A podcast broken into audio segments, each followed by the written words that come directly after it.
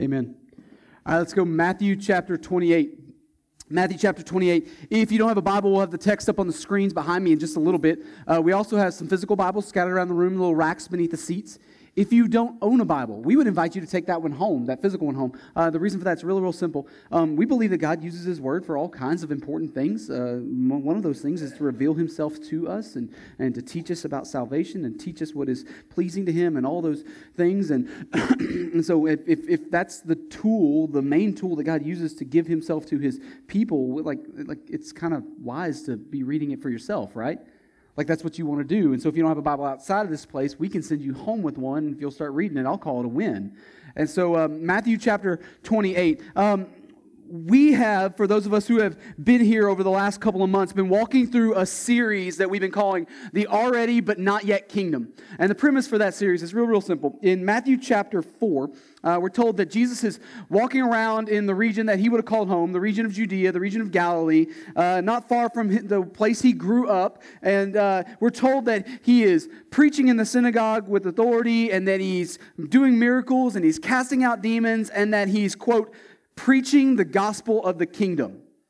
Now, I, I think most of us, if we have any familiarity at all with Jesus, kind of kind of get the oh yeah he taught with authority and he did miracles and all these kinds of things but it's the preaching the gospel of the kingdom part that we wanted to flesh out and really kind of explore and so um, we, the question is well, what is the gospel of the kingdom what, what is the kingdom and so Jesus, though, he doesn't leave us hanging. He, he immediately after that, we're told in the very beginning of Matthew chapter 5 that he sits down on a hillside and he teaches this one long extended sermon. And we, uh, those of us in church, you know, over the years have, have come to call this sermon the Sermon on the Mount.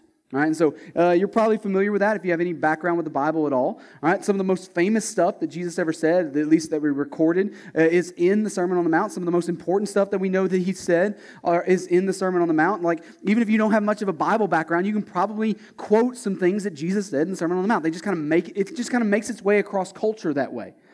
Right? But the things that are that stand out the most about this sermon is that it seems that Jesus' kingdom, he, he calls himself the king of this kingdom, that Jesus' kingdom is upside down and backwards and, and just different from what this world would offer that it chases after something different, maybe diametrically opposed even to what this world chases after. And it values something different than what this world values. And it celebrates and exalts and lift up, lifts up different things and what this world would chase after and lift up and exalt. And, and Jesus, his kingdom is, is just otherworldly.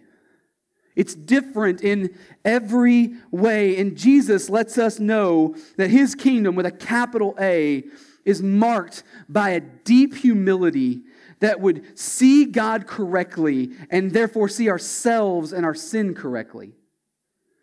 And when we see God correctly and we see ourselves and our sin correctly, well, that, that changes and affects everything else. Everything else flows out of that. It's a kingdom that values sacrifice and gives away grace at a level that oftentimes just dumbfounds the world. They don't know how to process it.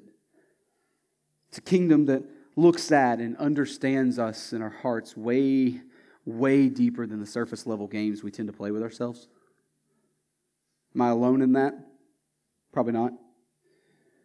But it's also a kingdom that breathes change into us and births new life into us and actually gives us a new heart. It changes us all the way down at our core. We've also learned over the course of this series that while Jesus' kingdom is slowly creeping forward day by day, the Bible promises that there will one day come a time when this kingdom is here with full force and stand forever. That the already but not yet kingdom will just be the kingdom. So, those are big promises, right? Like Revelation 21 seems to paint the picture of what this forever kingdom will look like. And it, it says these grandiose things like, like death and sorrow will be no more. Like, how many of y'all have been met with, with the pain of death and sorrow even just this month? Uh, Les up here prayed just a moment ago about uh, churches being burned in Louisiana and bombs going off in Sri Lanka today death and sorrow no more. That's a bold promise. But Jesus makes those kinds of promises. He also says that, that he will wipe away every tear forever. That sin will be no more, that death will be no more, that pain and sorrow will be no more. Can he actually deliver on that? Well, today I want to walk us through why I think he can. And it's because he's already done most of the hard work. He's already accomplished it, actually. See, we learned last week that Jesus' entire reason for putting on flesh and dwelling among us was that he had a date with the cross. And that there was absolutely nothing that could stand in his way of getting to that point. He, he came for a mission. In fact, the entire Old Testament promised that this day would come and it would play out exactly like it would play out. In fact, we learned last week that Jesus rode into town on a donkey specifically to pick a fight. It was, he kind of treated it like a coronation day. He rode in as a king in a parade, and everybody's declaring him to be Hosanna in the highest and the son of David who would sit on his throne forever. But that coronation doesn't stop there because Matthew tells us that Jesus immediately after that goes into the temple. And this is the context, if you know your Bible kind of halfway, that Jesus starts flipping over tables and driving out money changers. The king arrives to his kingdom and he starts to clean house. So we learned last week that Jesus went in specifically to pick a fight because he was destined for the cross and he knew it. He knew what his mission was and why he came. And this is why any telling of the crucifixion story that, that tries or attempts to paint Jesus as a victim ultimately falls short. Because the Bible is explicitly clear that there was not a second of that, mo- of that whole deal that was outside of Jesus' control. And so, yeah, the, the crucifixion scene, the scourging and the, the cross narrative, Jesus' death on the cross, they, they were real and they were heinous. Like, like it, it serves the soul good to, to dwell on those things for a little while and at least come to terms with the gruesome reality of Jesus' death. Those aren't, those aren't light things to ponder. But the Bible is explicitly clear that he could have taken his life up in a moment if he chose. And that he would have had an army of angels, at one point we're told, come to rescue him. The Bible is as clear as anything can be clear that the king of the cosmos laid his own life down. Full stop. This is what we spent our time talking about Friday night, a couple nights ago. Like, he was rejected by the very people he had raised above every other nation right? That's, that's who the Israelites are. People he loved and gave himself to despite the, their sin and despite their repeated rejection of him. But the king endured the cross, not because he's some glutton for punishment, but because he was playing the long game. The Bible says that it was for the joy that was set before him that he endured it and despised its shame. It also says that Jesus died in order to purchase a people for himself from all the nations. The debt for our sin and our rebellion against God had to be paid by someone. He said, Pick me, pick me. And it had to be paid in order for us to be reconciled to Him and for a broken creation to be made new. But this isn't a new reality, though. It's, it's kind of an old reality. This was the picture that was given to God's people all the way back in the time of the Exodus. If you, if you don't know your Bible well, like the entire sacrificial system of the Jewish people from Exodus on in the Old Testament was built around, revolved around telling the story of a substitute. Week after week, month after month, year after year, sacrifice after bloody sacrifice for a millennia. You can't count the number of sheep that died gruesome deaths on that altar. At one place, we're told that blood never stopped flowing from the temple like a river. That, that's not a pretty picture. Nothing about that picture is attractive. But the Bible teaches that the entire thing was a shadow built around the promise of a future Lamb of God who would one day take away the sins of the world. That every lamb that died on that altar was pointing to some greater lamb. And so Jesus enters into the temple and he picks a fight, and he does it on purpose because the cross was a necessity. He came to die. But like I said before, the king is playing the long game. And just like we sang earlier, what, what many of his enemies thought would be his great defeat, those who didn't know any better and were blind to what he had been promising all along, what they thought would be his greatest defeat is actually the very tool he used for his greatest victory. And so now we get to turn to his great victory this morning. Join me in Matthew 28. We're going to start in verse 1. Now, after the Sabbath, toward the dawn of the first day of the week, Mary Magdalene and the other Mary went to see the tomb. And behold, there was a great earthquake, for an angel of the Lord descended from heaven and came and rolled back the stone and sat on it. His appearance was like lightning, and his clothing white as snow. And for fear of him, the guards trembled and became like dead men. All right, so let's stop there for a second. So we're told here that Mary Magdalene and the other Mary, the Mary, uh, Mary the mother of Jesus, right, and uh, in Luke's gospel, we're told, told, that there's another lady named Joanne, and in Mark's gospel, we're told that there's another lady named Salome, all right, that they're all on their way to the tomb at dawn. So why are they going there, and why at that time?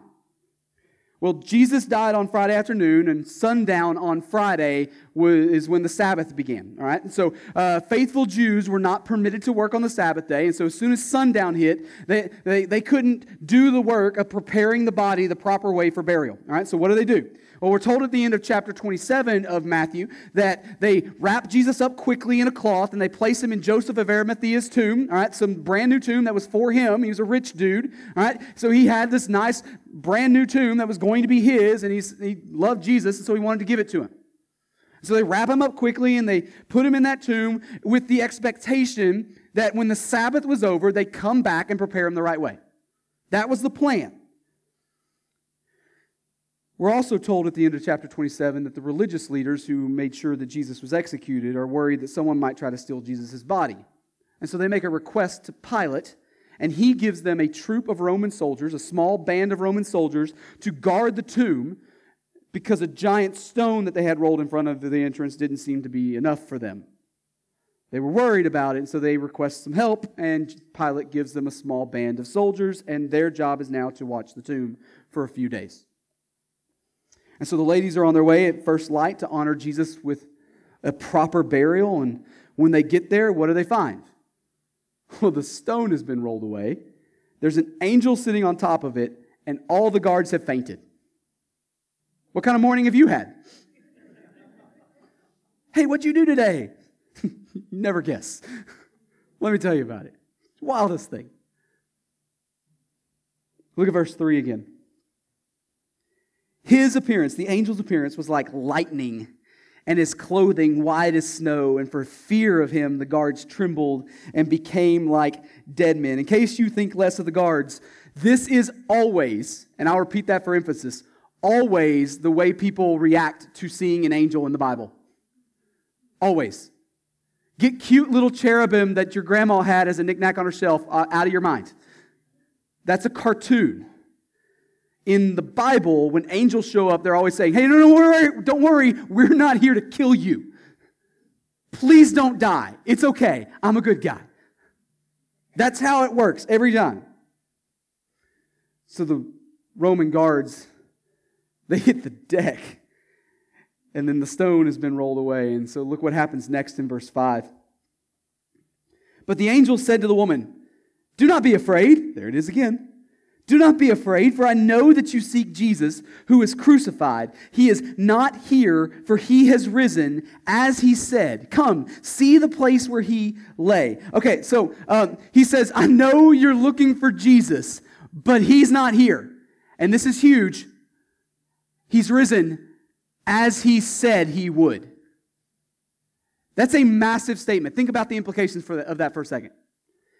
As he said, Jesus told him over and over and over again that things were going to play out this morning exactly the way that they were playing out this morning.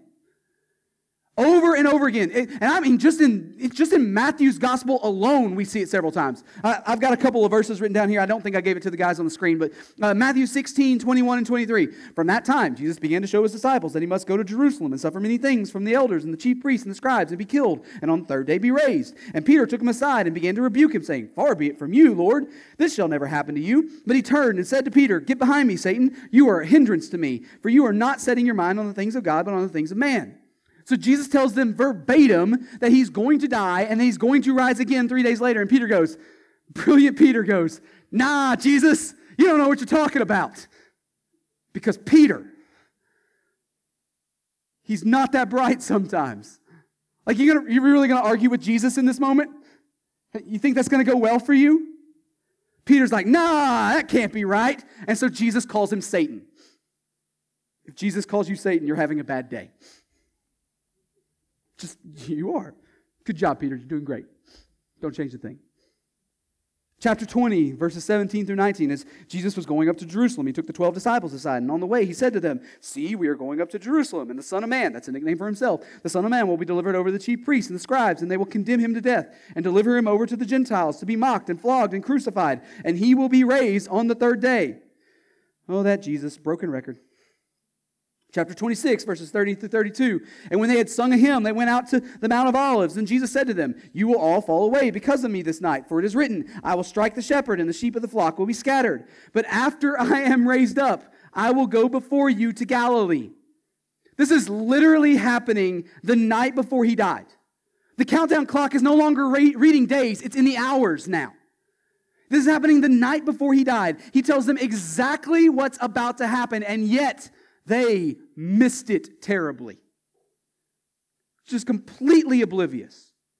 His followers seemed to always have their own ideas about who Jesus was and what he came to do. Whether that was through political means or through force or maybe just subversion, every single one of them, not a soul was left out. Every one of them carried their own baggage into that relationship. They all thought that this guy is going to show those bullies who's boss and drive Rome out of here. They had their different explanations as to how, but that's where they were landing the plane. They all carried their own preconceived ideas about Jesus that completely ignored what Jesus had actually and repeatedly said about himself.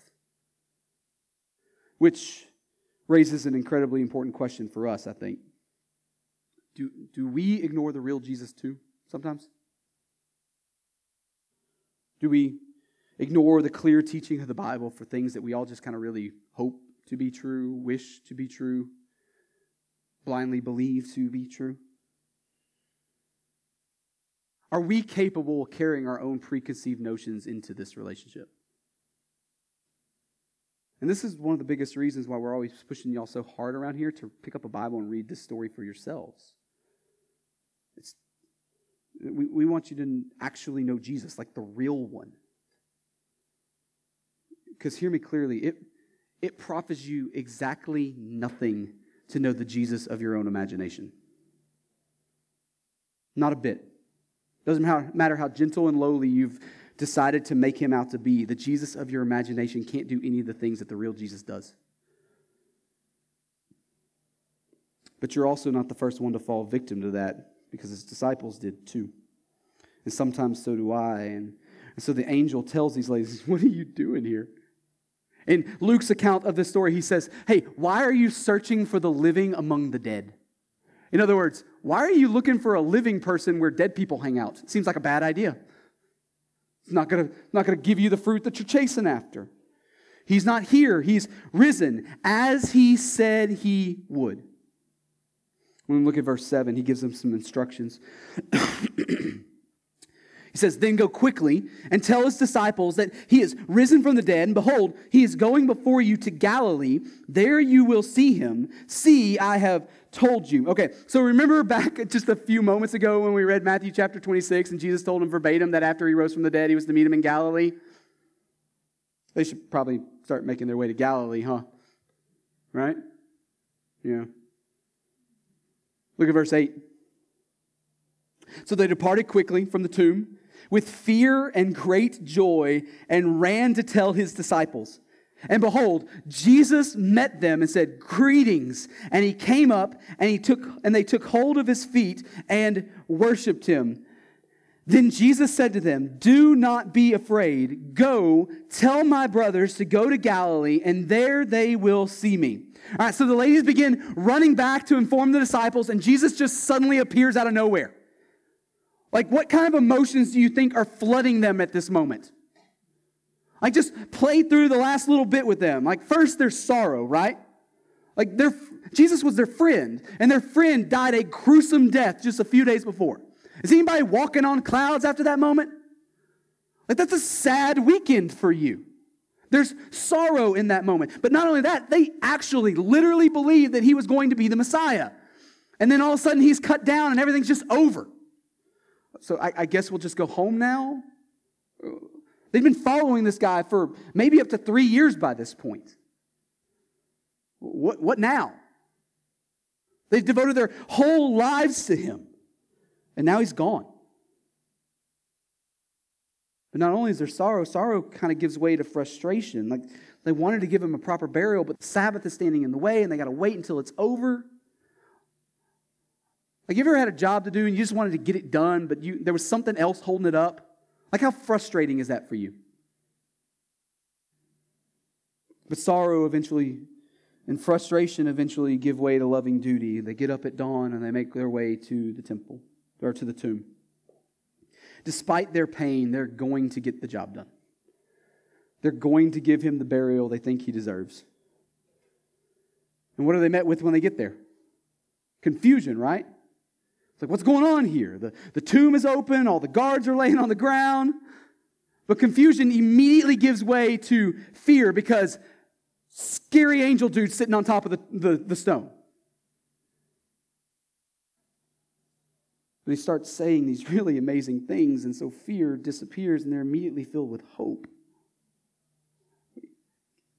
Are you serious right now? Are you, are you telling me the truth? Is, is this really true? Is this actually happening? And then hope turns to excitement as they race back to the disciples. With, anticipation is building with every step they take, every deep gasp of air they pull into their lungs as they race desperately to tell the news. Excitement builds and builds and builds, and then all of a sudden, there he is. There he is, standing in front of them. Like, like, how do you respond in that moment? What's going through your head in that moment? The Bible tells us that they grab him by the feet and worship. Don't go anywhere. Stay here with us. Like, how many questions do you think they have for him in this moment? Where did you go? Why did you do this? Where have you been? You know the kind of questions that, that, that, that lovingly sound like really mean? Those uh, you apparently don't know what I'm talking about. Like, you know the kind of questions that, that they love him and they want good for him, but they're like, how dare you leave us like this? You've experienced them. You've asked those questions. Does anybody think that they would have just stayed there all day if Jesus let them? Let's just, let's just park it right here. Sit on the side of the road. Talk to each other. But what does Jesus do? He gently pushes them forward on their assignment. Go. Go tell the disciples to meet me in Galilee because the king came for a specific purpose. And so there was a job to do. Go, go, go tell the disciples, meet me in Galilee. This isn't over yet. There's more to be done. Look at verse 11. While they were going, behold, some of the guard went into the city and told the chief priests all that had taken place. And when they had assembled with the elders and taken counsel, and they gave a sufficient sum of money to the soldiers and said, Tell people his disciples came by night and stole him away while they were asleep. And if this comes to the governor's ears, we will satisfy him and keep you out of trouble. So they, will, uh, so they took the money and they did as they were directed. And this story has been spread among the Jews to this day. Okay, so according to Matthew, uh, some of the guard that had been assigned to uh, secure Jesus' tomb, the troop of Roman guards that had been loaned to the Sanhedrin by Pilate, they go back and report to the Sanhedrin what had happened. Which seems like something that probably needs to happen, right? They're working for the Sanhedrin, they've been hired out, they go report back to the people that are, are in charge of them. And we're told by Matthew that the Jewish leaders hold an official council and they come out of that council with a bribe for the soldiers. They're also tell the guards to lie about what happened. They're to say that Jesus' followers had come in the middle of the night and stolen his body away. They're also told that if Pilate, the governor, happens to find out what happened, that they'll cover for him. That the council would make sure that they don't get into trouble. And that's necessary because to be a Roman guard and to fail in your responsibility of guarding something means you get executed. It doesn't end well for the guard that failed. So they tell him, no, no, no, listen, listen. We'll vouch for you. So they pay him some money. They create a rumor, they give a little wink, wink, nod, nod, nudge, nudge, and then everybody goes their separate ways. While it's easy to point out several things that happen in this paragraph, it's, I think, incredibly important to, to notice what doesn't happen in this moment. They never actually deal with whether or not Jesus really rose from the dead. They, they don't care. What does it say? While they were going, behold, some of the guard went to the city and told the chief priests all that had happened, all that had taken place. And when they assembled the elders and taken counsel, they gave sufficient. Like, it immediately moves, it immediately moves from hearing the news to spin control. It immediately moves to, we got to suppress this and deal with the situation. They never actually deal with the claim that Jesus actually rose from the dead. They don't care. The report comes in, and immediately they go to cover up. It doesn't matter to them if Jesus is really who he says he is. And it doesn't matter to them if Jesus has really done what he says he has done because they are desperate to hang on to the control that they have and they will go to pretty laughable efforts to keep it. And this whole scene raises a pretty interesting question to me. Why does Matthew tell this story? I mean, is any skeptic who struggles with the fact of the resurrection going to read this paragraph from Matthew and go, oh, okay then. You convince me. I'll change my mind. Is anyone who doubts that Jesus is exactly who he claims to be going to have their mind changed from this short little explanation about how the body snatchers rumor got kicked off? I, I don't think they would.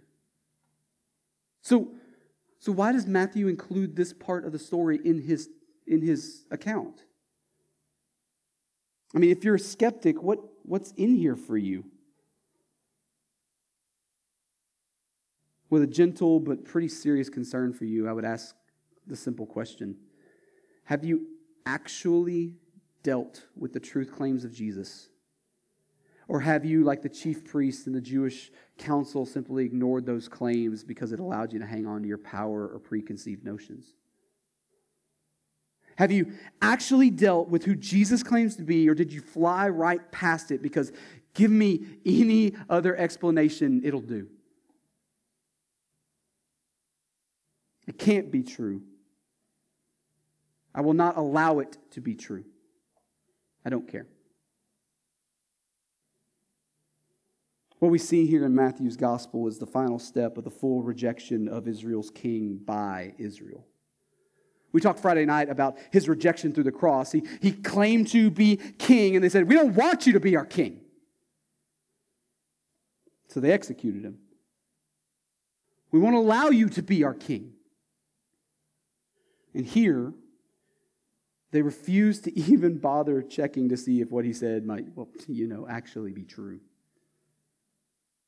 We don't want you to be king. But hear me if it's actually true? If the resurrection really did happen, is there anything it doesn't change? It changes everything. In case you don't know your Bibles well, let me spell it out for you. Um, to read the Bible is one overarching story. And yeah, yeah, there's lots of little stories, but the best way to read the Bible is one overarching story. And, and if you do it that way, it leaves you with some major plot points to grab a hold of. And the first plot point is pretty obvious God created everything good, He created us in His image to rule with Him forever. It's a really good plot point, but it doesn't last very long because three chapters into the Bible, you get the second plot point. Follows right on the heels of the first one is that we broke this place. That's the second plot point. Our sin and our rejection of God as the good, wise creator king, our usurpation that puts ourselves on the throne of our lives and actions instead of God.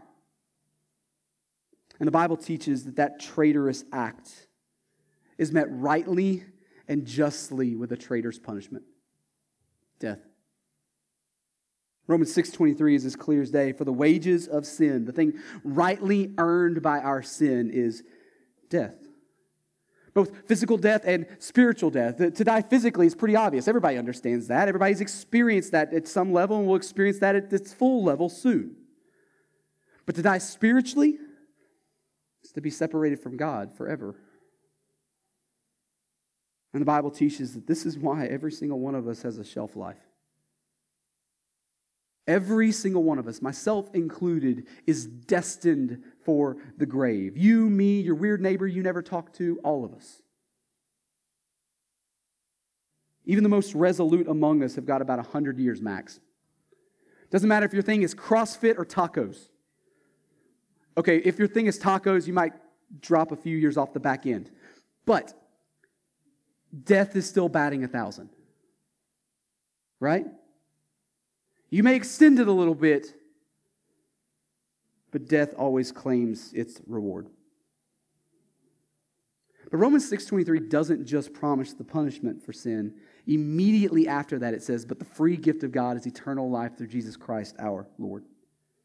And see, while every single one of us will one day die physically, not any of us have to necessarily die spiritually. And this is why the resurrection is just as theologically important as the cross. As Christians, we make a big deal about the cross. I mean, we got, we got them all around our church, like this one's there all the time. We make a big deal about the cross, but theologically speaking, the resurrection is exactly as important as the cross. Because through the cross, the good, wise Creator King paid the punishment our sin deserved by dying himself. But it's through his resurrection that he unites us to himself in his life. We read, we read a Corinthians passage a while ago in the middle of our, of our song set that said, listen, if the resurrection isn't true, we are above most all people most to be pitied. It's like, what are we doing here? If all we got is our 80 to 100 years, let's go buy a boat, enjoy ourselves. But if the resurrection is true, and eternity is on the line here, maybe our 80 to 100 years is small by comparison. And there's something worthy of investing in now for later. And so now, those who belong to him, who have placed their faith in him and in his finished work on their behalf, both cross and resurrected grave, we too have the promise of eternal life. The king of the already but not yet kingdom was not content to sit on a faraway throne and watch us bleed. He came and bled for us. He came and defeated death itself. He came and to give us new life found only in him and he came to call many by faith into his forever kingdom.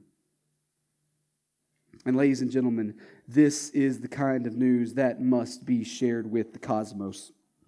And so that leads us to verse 16. If the resurrection really is true, the whole world needs to hear about it. And so the king is about to give his instructions. Verse 16 Now the 11 disciples went to Galilee. Hey, they finally made it there. Good for them. Now the 11 disciples went to Galilee, to the mountain to which Jesus had directed them. And when they saw him, they worshiped him, but some doubted. Can I just stop right there for a second? I love the honesty of the Bible. Like if you're writing this story yourself and you're trying to make yourself look like the good guy, this part doesn't make the cut. They reveal themselves to be morons. Even after all Jesus says, even after he is standing in front of them physically, they're going, I don't know. We'll figure it out on the way, I guess.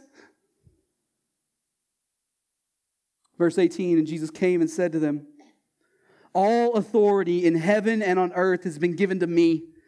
Go, therefore, and make disciples of all nations, baptizing them in the name of the Father and of the Son and of the Holy Spirit, teaching them to observe all that I have commanded you. And behold, I am with you always to the end of the age. King Jesus defeated sin and death. King Jesus carries all authority in heaven and on earth. King Jesus gives his command.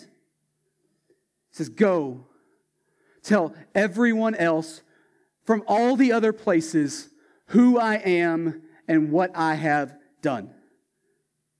And that seems like a big task, but oh, don't you worry, because King Jesus promises to go with you. I'm with you always, he says. So anything he calls you to, he also accompanies you for. And so the good king reigns, and he is making all things new as his already but not yet kingdom inches forward day by day. So, what do we, how do we respond to God's word this morning? Like anytime God's word is proclaimed, it needs to be responded to. Action should occur immediately after that because it's live and it does something, right? And so, whenever God's word is proclaimed, it ought to be given an opportunity to respond. So, the question becomes what in the world do we do with this? How do we respond to God's word today? For those of you who are followers of Jesus, your response is to press into God today. And I think you do that by repenting of sin and leaning in to what He's called you to do. Take the earth shaking reality of the resurrection and use it as your fuel for making Him and His works known to everyone else in all the other places. That's how we respond. Because if the resurrection is true, what, what in the world could be more valuable for someone to learn? To be told of. It literally shapes their eternity. So maybe the question you need to answer this morning is who has God putting in your pathway this week that needs to be told this incredible news? Who needs to hear that death itself has been vanquished by the good king? I'm going to pray and we're going to sing. We'll have some leaders up front here to talk and pray with you if that would serve you this morning. If you're here and you're not a follower of Jesus yet, I'm glad you chose to hang out with us today. Listen, you can respond to God's word too, and you do that by meeting Jesus.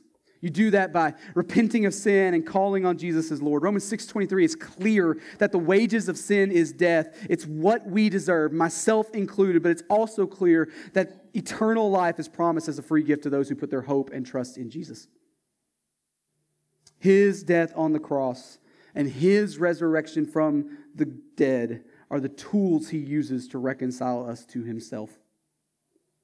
So I'm going to pray and we're going to sing, and we'll have some leaders up front here to walk you through what that decision looks like. But maybe today is the day that you will finally respond to his call of grace. King Jesus invites you into his kingdom too. But let's all respond to God's word this morning. God, you're good to us. Thank you for the scriptures. Thank you for being a God who, who loved us in spite of us.